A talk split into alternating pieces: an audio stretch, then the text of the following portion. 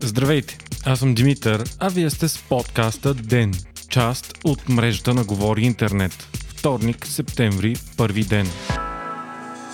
Ден е подкаст от мрежата на Говори Интернет и става по-добър благодарение на подкрепата на слушателите си. На вас. За да станете дарител на Ден, елате на patreon.com, Говори Интернет и срещу 5 долара на месец ще станете денник. Истински герой.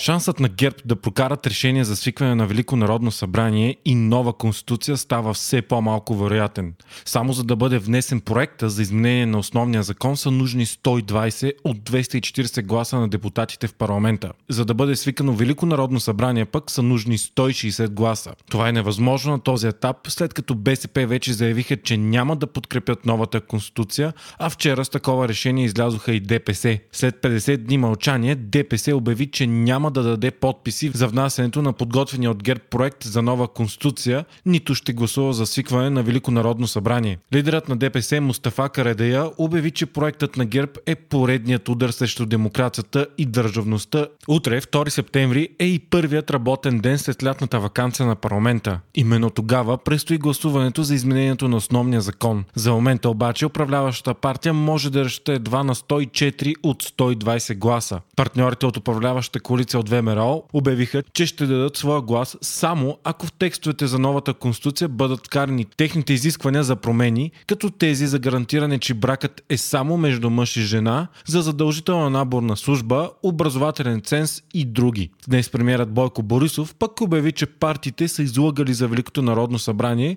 защото са казвали, че искат такова, а всъщност са искали да направят олигархия. Сега пък партиите искали насипен парламент и кабинет тип Орешарски, твърди твърди Борисов. По негови думи било и лъжа, че ДПС подкрепят ГЕРБ. Борисов също каза, че акцията на Христо Иванов в парк Росенец е била с цел ДПС да се върне под лоното на БСП и Румен Радев. И въпреки все по-малките шансове да се събере подписите, Бойко Борисов обяви, че вярва, че до утре ще се съберат 120 гласа, за да се внесе проекта за нова конституция за обсъждане. На журналистически въпрос какво ще стане ако тези гласове не бъдат събрани, Борисов отговори лаконично с работа. На 17 август премиер премиерът Борисов обяви, че ако не получи подкрепа за Конституция на 2 септември, за него този парламент би бил изчерпан. Ден по-късно вице-премьерът Екатерина Захарева пък каза директно, че ако няма събрани подписи до 2 септември, правителството подава оставка. Напомня Свободна Европа.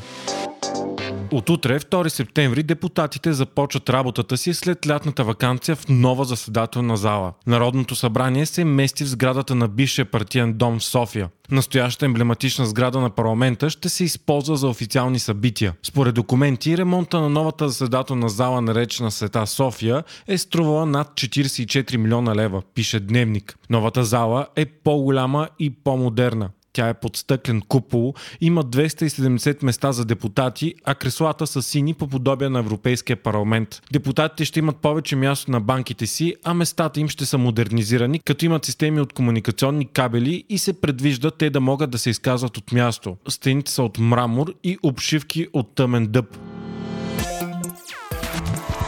Още от деня.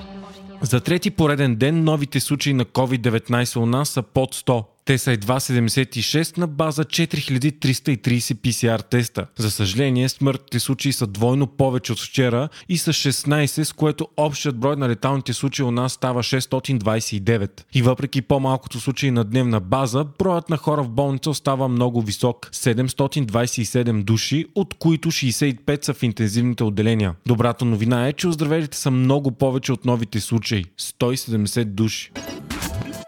Фейсбук заплаща да забрани на потребителите си Австралия да споделят новини. Това ще се случи, ако правителството на страната изпълни заканата си Фейсбук да компенсира австралийските медии за тяхното съдържание. От Фейсбук заявиха, че ако законът бъде прият, в Австралия ще бъде забранено публикуването на местни и международни новини във Фейсбук. Законът се очаква да влезе в сила в края на годината под натиск на местните медии, които настояват медийни гиганти като Google и Фейсбук да плащат за използване на авторско медийно съдържание на платформи платформите си. Някои държави вече са опитвали да защитят медиите си, които губят огромни рекламни средства заради присъствието на Google и Facebook на пазара. В такива случаи обаче компаниите гиганти просто спират да разпространяват съдържанието, за което трябва да плащат или променят начина по който го предлагат, което води до драстично намаление на трафика към новинарските сайтове.